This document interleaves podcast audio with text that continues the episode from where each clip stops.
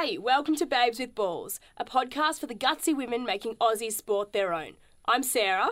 And I'm Taylor, and today we're chatting to Lucy Stephan, a multi time world champion in the Australian Women's Four. She's a Rio Olympian and is well on her way to some exciting success at the Tokyo Olympics after a very successful few years. Hello, Lucy, and welcome to the show. Hello, thank you for having Hey, me. Lucy, how you going? Great, thanks. So let's get started. Tell us about yourself. Tell us who Lucy Stephan is. Um, well, I'm a country girl, so I grew up in a place called Nhill, which is exactly halfway between Melbourne and Adelaide. Um, and then when I was about 15, I was sent off to boarding school.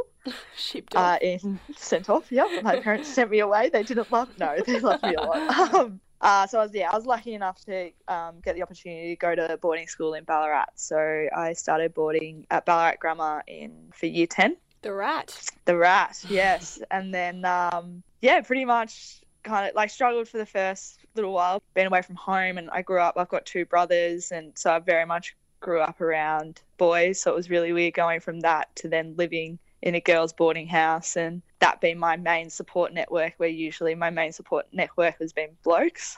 So that was a, a bit of a change. And yeah, then I guess I kind of found my feet and discovered rowing, which I guess is what I'm here to talk about with you guys today. And yeah, it was really cool. Like Grammar, they offered they offered rowing as a sport, but when I was there, which was from 2007 to 2009, the lake was pretty much bone dry. So kids, when they used to walk home from school, used to walk across the middle of the lake. Uh, so for rowing, we used to drive to Geelong once a week and row there on the Barwon for like four, eight k, and then come home and erg and cross train the rest of the time. And I guess yeah, for me, I just fell in love with the sport, and that was kind of you know I just love being on the water. And Mum saw how much I loved it and got me in touch with clubs at Melbourne, and Melbourne Uni was the one that jumped out for there, and the rest I guess is history, really. Well, yeah, it's definitely history considering you've accomplished so much uh, with your rowing. So, Lucy, you mentioned that you moved to boarding school in year 10. Did you move because of your rowing, or did your passion for rowing start at that boarding school in Ballarat? Yeah, there's like a few reasons why I was lucky enough to go. Um, my mum, when she she pretty much was like the instigator of us. Uh, like I said, I have two brothers, of us three kids going away to school. When she was growing up, she didn't get the opportunity where some of her younger brothers and sisters did. Um, and then when she tried to move away from home when she was 18, she really struggled and just wasn't used to it. And so I think for her, she saw it as a really good stepping stone of us kind of getting out of the country and learning, you know, pretty much learning about the city, even though Ballarat's still rural, but being away from home and getting that experience. So that was probably the main reason. And then another reason was I'm really quite into fashion um, and I really wanted to study it. And Nhill didn't, they offered textiles in like year seven and eight where you like made pillowcases and aprons and stuff. um, but they didn't offer it as a VCE subject or a year 12 subject. So that was another reason. And then, yeah, I guess like for me, rowing was always something that I wanted to give a go. Um, it's a bit of a cheesy story, but when I was in year six, we got to go on a school camp to Canberra. And you're in Canberra, you go to the AIS and you're going to go into that sports room and it's like, beat Kathy Freeman or, you know, try your hand at throwing a shot put this far or something like that. And they had two rowing machines set up and you could kind of race on these rowing machines. And it's year six, so all the girls are bigger than the boys. But I beat everyone on this rowing machine. I was like, oh my God, finally a sport that I'm good at. Like, I love sport, but I was always just kind of that battler that just had to go, but was never like, never ever won the best in Ferris, was never the best on the team or the fastest runner. So I was like, finally a sport I'm good at. And so in that kind of sat in the back of my head. And then obviously moving to Ballarat gave me that opportunity to give it a crack. And talking about moving on from Ballarat, you certainly did find your feet because you have, and I've got them all here, you've won a silver medal at the 2012 Under 23 World Championships in Lithuania, silver at the 2013 World Cup in Lucerne, and gold in the women's four at the Under 23 World Championships in Austria. Talk us through all of that kind of success. Yeah, so um, so how rowing works is you don't really peak as an athlete until your late 20s. So I think the average age for winning a gold medal at the Olympics is 28, 29. Um, so the way that the kind of the way that rowing is set out is you have juniors, which is school age or like while you're still at school, under 23s, and then once you pass that, then you go into seniors. Um, so they're kind of the stepping stones of how it works. And like I said, I was rowing in Ballarat, and we didn't have we didn't have water. I didn't really know you could row after school. Like like I said, a little country girl. I didn't really know much about rowing. I didn't know sport outside of school. So mum obviously got me in touch with Melbourne Uni and that's where I started rowing. And for there, it kind of, I just paced myself and I just kind of said, okay, this is my goal this year. So when I was first out of school, it was just to pretty much row at club. Like it wasn't even to win anything. It was just, I'm just want to have a go at club. And I think it was to make like the Melbourne Uni under 21 eight. And then the following year, it was about making the youth eight, which each state at national, at national, sorry, on the last day, there's an interstate regatta. So each state puts forward two underage, like under 21 eights, uh, men's and women's, two uh, lightweight boats, a lightweight men's four and a lightweight women's quad, and then a men's eight, a women's eight, a men's single sculler, and a women's single sculler, and um, two para, uh, um, para single scull and a for the men and women sorry. And so that's kind of the goal when you're first starting out is you want to make that under 21 state eight. And then from there you kind of if you've done well there then it's kind of for under 23 so i was really lucky. I had a really great squad and a really great group of girls that i kind of went through youth with and a really great coach peter Kupsis. Um, and he like he the coach um, Cooper, he wasn't complimentary like he was an impeccable coach but i think like i got like a well done and a hug from him once but that was just like it was kind of like a running day. joke it was like can you make cooper smile like but deep down you kind of knew that he, he cared about you but you just he didn't really show it. But he was really tough on us and i remember she's turned into my best friend but uh, myself my best friend emma webley we were rowing the pair together and our goal was just to make it to under 23 trials. And he's like right what you know we sat down he's like what are your goals this season? We're like oh we really want to make under 23 trials and he said i think you should come up with a more realistic goal. Um, and we are like oh okay nice. like screw you. And so, like in our race plan, we had a uh, I don't know. Am I allowed to swear on this podcast? Yeah, we had a um, yeah, we'll make it we had a, explicit. right, we had a uh, fuck Cooper call. So through the K, it was like fuck Cooper. But like at the same time, like I appreciate so much of him and what he did for us and, and teaching us like on paper we shouldn't have been as good as what we were. And still, like and he said it, he was like, I can't work out why you guys go fast in a pair, but you know, there's a lot of reasons that I could talk about of why we did, but the main one was just because we're doing it for each other. Like I said, we're best friends, and we and we wanted to go fast together, and would have fights and would make up, and it was totally fine. Like she, you know, she's like a sister to me. So for me, I was really lucky how I started out. I had like such a great support network, um, and then breaking on to the underage scene.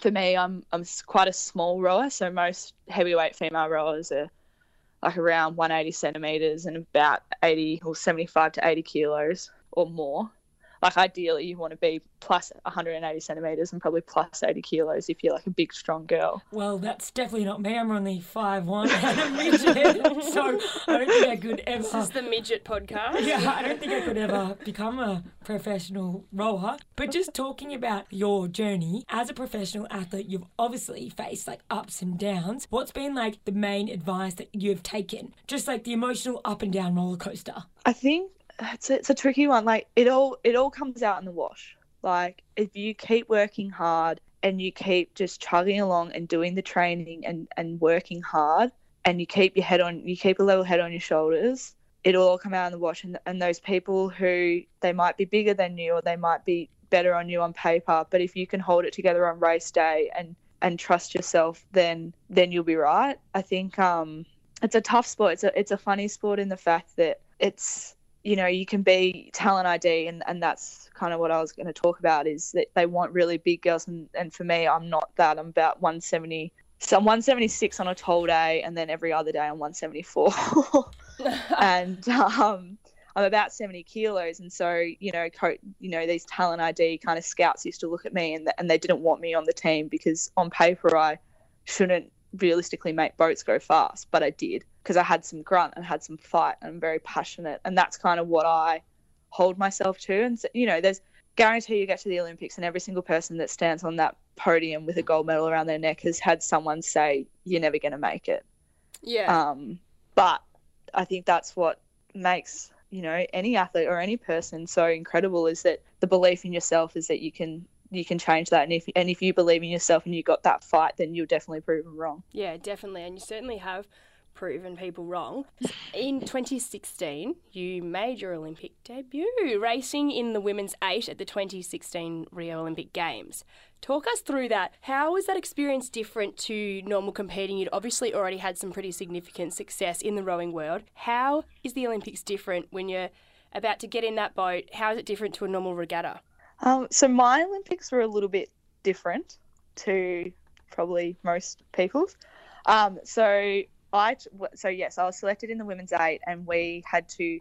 So for rowing, you have to at the world champs, you have to try and qualify the boat. Um, so you don't actually qualify yourself; you qualify the seats for the country. And we were unsuccessful in doing that in 2015. So there's the last chance regatta, which they call the regatta of death, um, which is in Lucerne in I think it's like April May the year of the Olympics. And so we I got selected in the eight for that and we, you know, we trained and we went over there and we tried to qualify it and we were unsuccessful. So we all kind of went away and, and it was funny it was funny at the time all the drama was just starting to blow up about the Russians and the doping. And one of the girls in the crew said, "Oh, guys, make sure you keep training because you never know." And we kind of laughed it off and we're like, "Yeah, righto, mole, like not going to happen, but whatever."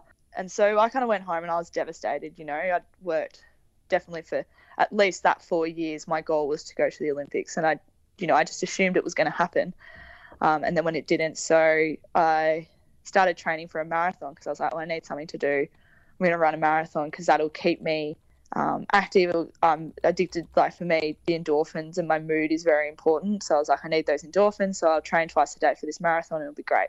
And I'll keep doing weights and you know, I'll come back for the next cycle ready to go because I'll still be strong, but I, I can't, I just can't mentally row right now. Mm. So I was training for a marathon with the bow seat who was in that eight fee Albert. And then all of a sudden, probably three weeks out from the Olympics, these rumors started popping up about you know, what the, what's the IOC going to do about the Russians? Obviously, they'd been banned in the athletics, but they hadn't been banned in any other sports. And they were like, well, if you're banning them in the athletics, surely you should ban them in other sports. And all this kind of stuff started popping up. So then it was, of course, first they had to decide if they get rid of the Russians, will the next best people get to come in? And so that answer came through and it was yes. But they hadn't actually decided whether they were going to get rid of the Russians or not. And the, I, the IOC said, we're going to leave it up to the individual sport federations to decide that. So for us, that's FISA. So FISA then had to go away and decide, okay, are we going to let the Russians race or not? And what are we going to do? And so we were probably waiting for about 36 hours. And then that night, they were kind of like, okay, they're going to make a decision at eight o'clock. We're going to have a teleconference at, you know, 8, 10.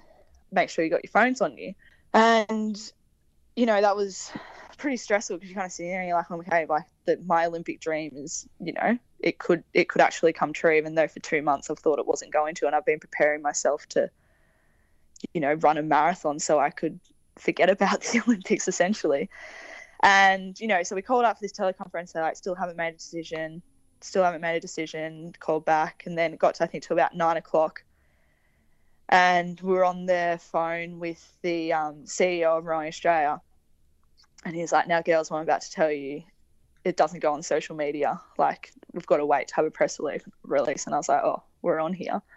And he said, "Pack your bag. We get you going to Rio." And like even now, it still gives me goosebumps. Like they're just the screams and like the joy you could hear over the phone from these, you know, nine girls was just ecstatic. So all of a sudden, it was like, okay, I'm going to the Olympics again. So we all rounded up and we went started training in Melbourne and they were trying to figure out when we fly out So like, well, if we fly out straight away, there's nowhere for you to stay. Obviously, because nothing had planned, like they weren't sure if we were going to go. And then there was also the factor of jet lag and everything like that.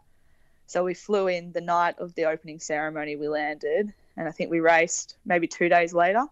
So for us, it was very much a it was a very surreal experience. It was very last minute, and I kind of you know went there. I was like, it's going to be very, very, very hard for us to do well to even make the A final. It was so good that you got Yeah. that opportunity. Like, that's an Yeah. incredible story, especially because, well, the others already knew the feeling that they had been selected. But let's just touch on next year because it's only been recently released that Russia, well, they've been banned from the 2020 Tokyo Olympics. What are your thoughts on this? And do you think they deserved this punishment? I think it's hard.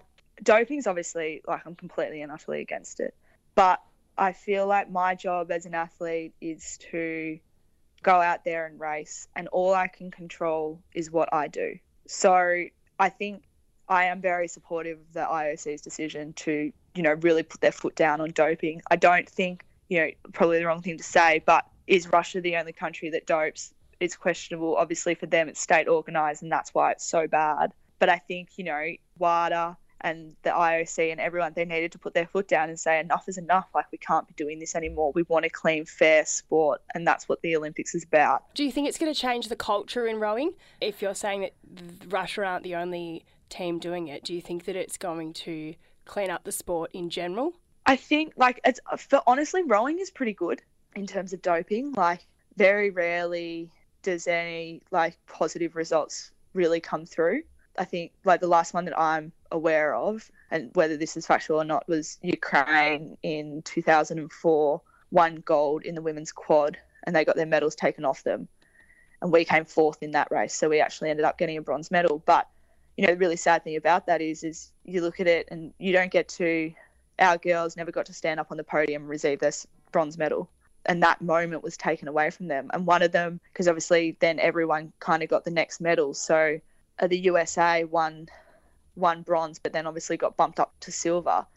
And one of the girls on the Australian team, she got her bronze medal because they didn't get a brand new bronze medal, but the US girl had already had her name and boat class engraved on it because obviously everyone gets the medals, it doesn't have your name on it. But she'd gone and got her name engraved on it, so her bronze medal now has the name of some American chick. um, I think it's hard. Like I, it's really like I, I I'm wary. I, like I don't I don't want to say the wrong thing. Like obviously I'm completely against doping, but I trust that ASADA is do, you know the Australian um, anti-doping is doing everything in their power to make sure that all Australian athletes are clean. And, and right now, realistically, that's that's all they can do. And then you've got to trust that WADA's on it as well. And I think that's the biggest thing with Russia is that their governing anti-doping agency was pretty much helping them. So I think that the IOC, the IOC, sorry, has definitely made the right decision. But it is a hotly contested topic, and when I say, like, I say that I don't think they're the only country doping, but I don't have any proof, and that's just my opinion, which probably isn't, probably shouldn't be saying that. So, talking about, well, the 2020 Tokyo Olympics, you've been in training for three years. Can you talk us through? Are you looking to go and be chosen to represent Australia? Yeah, so um, something that changed as part of that, sorry, to kind of put it in perspective. So, something that changed after Rio was Rowing Australia brought in a centralised program. So, before that, you could kind of train in your home base and then you would relocate to train in your selected crew and then you'd go overseas. But you got to spend at least half the year in your home base. But what happened in 2017 was they said if you want to row for Australia, all the girls have to move to Penrith and all the boys have to move to Canberra. And so you got selected into what we call as the National Training Centre and you become a squad there. And then that squad, you can make it from outside the centre, but the main core of the team comes from inside the centre. So right now, you know, the way that we're training at the NTC, it's not to be selected on the Australian team, it's to go to the Olympics. Um, I'd say I'd be in with a fair chance. Like I've been, I've won medals in every world champs over the last three years. But having said that, you never know what can happen. You know, I could get injured or I could, you know, touch wood. I don't think it's going to happen, but you know, I could have a really bad race, and so, and that's the thing with such an impeccable squad that we've got. Racing is hard, and it's uh, you know the racing that we do here in Australia is sometimes even harder than what we do overseas. Like we've got such a strong squad here, and I train with these girls day in day out, so I know what they're capable of. But you see me on the start line of world champs, and I kind of, you know, I look over at the Dutch or I look over at New Zealand. I'm like, we've got you. Like, I'm better than you because I know that I'm part of this incredible squad of women that has made me such a better rower. Yeah, and that's fantastic. I've been told that you're a fan of 80s rock music pre race. What's that all about? what's what's what do you mean? Like, what do you mean? It's a great genre of music. Um, I don't know. I look. My boyfriend hates my music taste because he reckons that it's just what he used to listen to at boarding school, um, which is a fair call. Um, I love Bon Jovi, which is like guilty pleasure, but it's pretty open that I love have it. Have you got a, a lot. specific song? No, like I probably like obviously everyone loves Living on a Prayer, but for me it's probably like his other song. Like he's got this song Never Say Goodbye that I kind of love. It's got this line and it's like you lost more than that in my backseat, baby, and I just think that's the coolest line ever. um, I don't Well, think he I was talking pers- about a medal. Yeah, well, I personally like living on a prayer. yeah, No. which like obviously you've had like you know three or four beers. That's a great song, but um, I, I just really like I find what like '80s rock like it very it pumps you up like it's almost like this kind of glam rock. yeah. Like it's very upbeat. Well, you're not having And three or four like beers songs, before like- you get in the boat, are you? So Well, what no, else are you obviously doing to pump yourself up? Exactly. Like no, and I think like it's just got that real beat behind it. And like you know, we have to do a five minute erg at threshold before we race, and like it's obviously not eighties, but I think for the past like year, I've just been listening to Jesus of Suburbia by um Green Day yeah, nice. because it's obviously it goes for nine minutes, so I know it's just going to stay on the same song. Um, Well, everyone definitely has their well their own unique kind of routine. yeah, like some of the girls. race. We were t- yeah, we were talking about the other day. Like some of the girls like the really poppy stuff. Like another girl, she was like, "Oh, I kind of listen to like screamo," and I was like, "Emo screamo," like going back to you know year nine, year eight days. And I'm like, "Yeah, right, okay, like interesting, cool." Amps you up. Um, we also heard that you enjoy embroidery in your time off. Is that how you keep saying in such a constantly high pressure sport? yeah i i think you know it's always good to have something else you know and if you're you know if i just focused on rowing i could you know it's pretty obvious. I could talk about rowing for hours and i can definitely think about it for hours as well. So it's good to have something else. And for me mindfulness you know sitting there listening to um, smiling mind or like breathing exercises doesn't really work for me. If anything i just fall asleep which is obviously rule number one of mindfulness is don't fall asleep. Um, so I tend to go towards my arts and crafts. So when I finished school, I actually did a um, diploma of fashion design and technology at RMIT, and that kind of I've always loved cra- arts and crafts. So there was a while there where I was really into embroidery, and I wanted I wanted a T-shirt with a VB can on it. So I decided I was like, oh well, like I, I could either go get it screen printed or maybe I could embroider it. So I went to Spotlight and what bought some embroidery and um, well, I just think it's a delicious beer. and um, country yeah, so girl. I embroidered a, a VB can onto a t-shirt, and then it kind of became a, like a couple of the boys saw it, and they were like, "Oh, Luce, like, can you make me one of those?" So I've made a. What have I done? I've done a VB can. I've done a Melbourne Bitter can. I've done a Carlton Draft can. Well, word on the street is that you made your Rower of the Year awards dress this year. Is that correct? Yeah, yeah. so that's all the other things. So I, um, like I said, studied fashion and, and learnt pattern making and all that kind of stuff. And last year actually was the first time I ripped out the sewing machine in a good ten years, close to probably eight years, and made my Rose of the Royal dress. So this year did it again. It's good. It just gives me something to do, and it and it kind of also makes me feel like I'm not just a one trick pony. Like I'm not just a rower, but I've got other things. And I also like to surprise people, like kind of rock up and they're like, "You made that? That's incredible! I didn't know you could do that." Like it's quite a nice feeling to surprise people, I guess. So yeah, Yeah, definitely. And a bit of self expression, and as you said, creating that identity outside of your professional sport. absolutely, yeah. So we've got to finish up now. We do have one last question. Who is your biggest inspiration? Like I said, like for me, rowing is a very incredible sport, and and the women that I've met uh, through this sport has been incredible as well. And, and I'm lucky enough to have rowed with some of those women. So probably my main two is uh, Sarah Tait, who she won silver at the uh, 2012 Olympics in the pair, and she um she actually passed away in 2016 from uh, cervical cancer.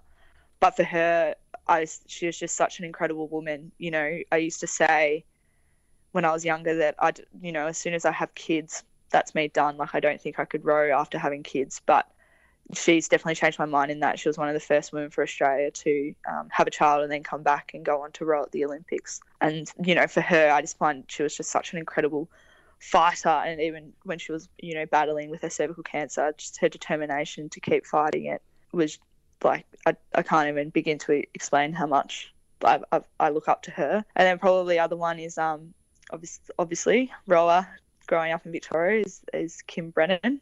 Um, was formerly known as Kim Crow. She, um, I'm lucky enough to at Melbourne Uni, and she's a Melbourne Uni girl. And for her, like she never, she won um, gold in the single at Rio, and in London she won a silver in the double and a bronze in the in the single. And for her, she's never ever too good to take the time out to talk to someone. And I'll never forget the first time I met her was in 2011, and I was lucky enough to get the call up to row in the Melbourne Uni Open Club 8. And back then it was pretty a special boat to be a part of. You pretty much had to represent the country to make it. And I rocked up to the first training session.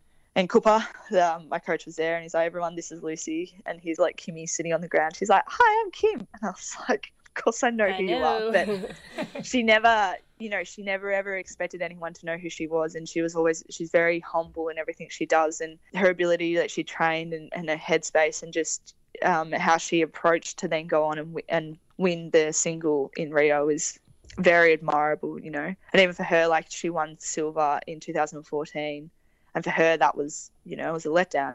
She was a world champion the year before, and for her, she obviously wanted to go through the Olympic cycle winning gold, and it's a hard thing to face to then win silver, and you're like, how am I going to come back from that? And the same thing happened to me. We won silver in 2018, and I can remember messaging her, and I was like, Kimmy, like, what do I do, kind of thing. And like, she was like, you know, least you've got it. Just keep training hard. Like, it'll come, you know. And, and that's what she was always just about. Just stay in the process and, and back yourself. And and she always backed me as well. Like, would row in Club Eights or the Queen's Cup, which was the Victorian Women's Interstate Eight, and she would be like, you know, she would jump in the Melbourne Uni Eight. She'd be like, oh, I'm, I'm only going to row the Melbourne Uni Eight if Lucy strokes it. And to have someone like that back you in that way is sometimes like I said you got to you got to back yourself but then to have the the kind words that Kimmy will say about you in the back of your mind as well always definitely helps Well, we really look forward to seeing uh, you show Kimmy what you got. I know. well, you've got an incredible story. So thank you so much, Lucy, just for well, taking the time to chatting with us about your career. And look, we can't wait just to watch you and see where you go, as you've definitely got big things ahead of you. Awesome thank you so much for having me Thanks so much, Luce. Thanks so much for listening to this week's episode of Babes with Balls. We're Taylor and Sarah, and you can follow us on Instagram at Babes with Balls underscore podcast to keep up to date with all of our most recent episodes. Thanks, guys. Bye! See you soon.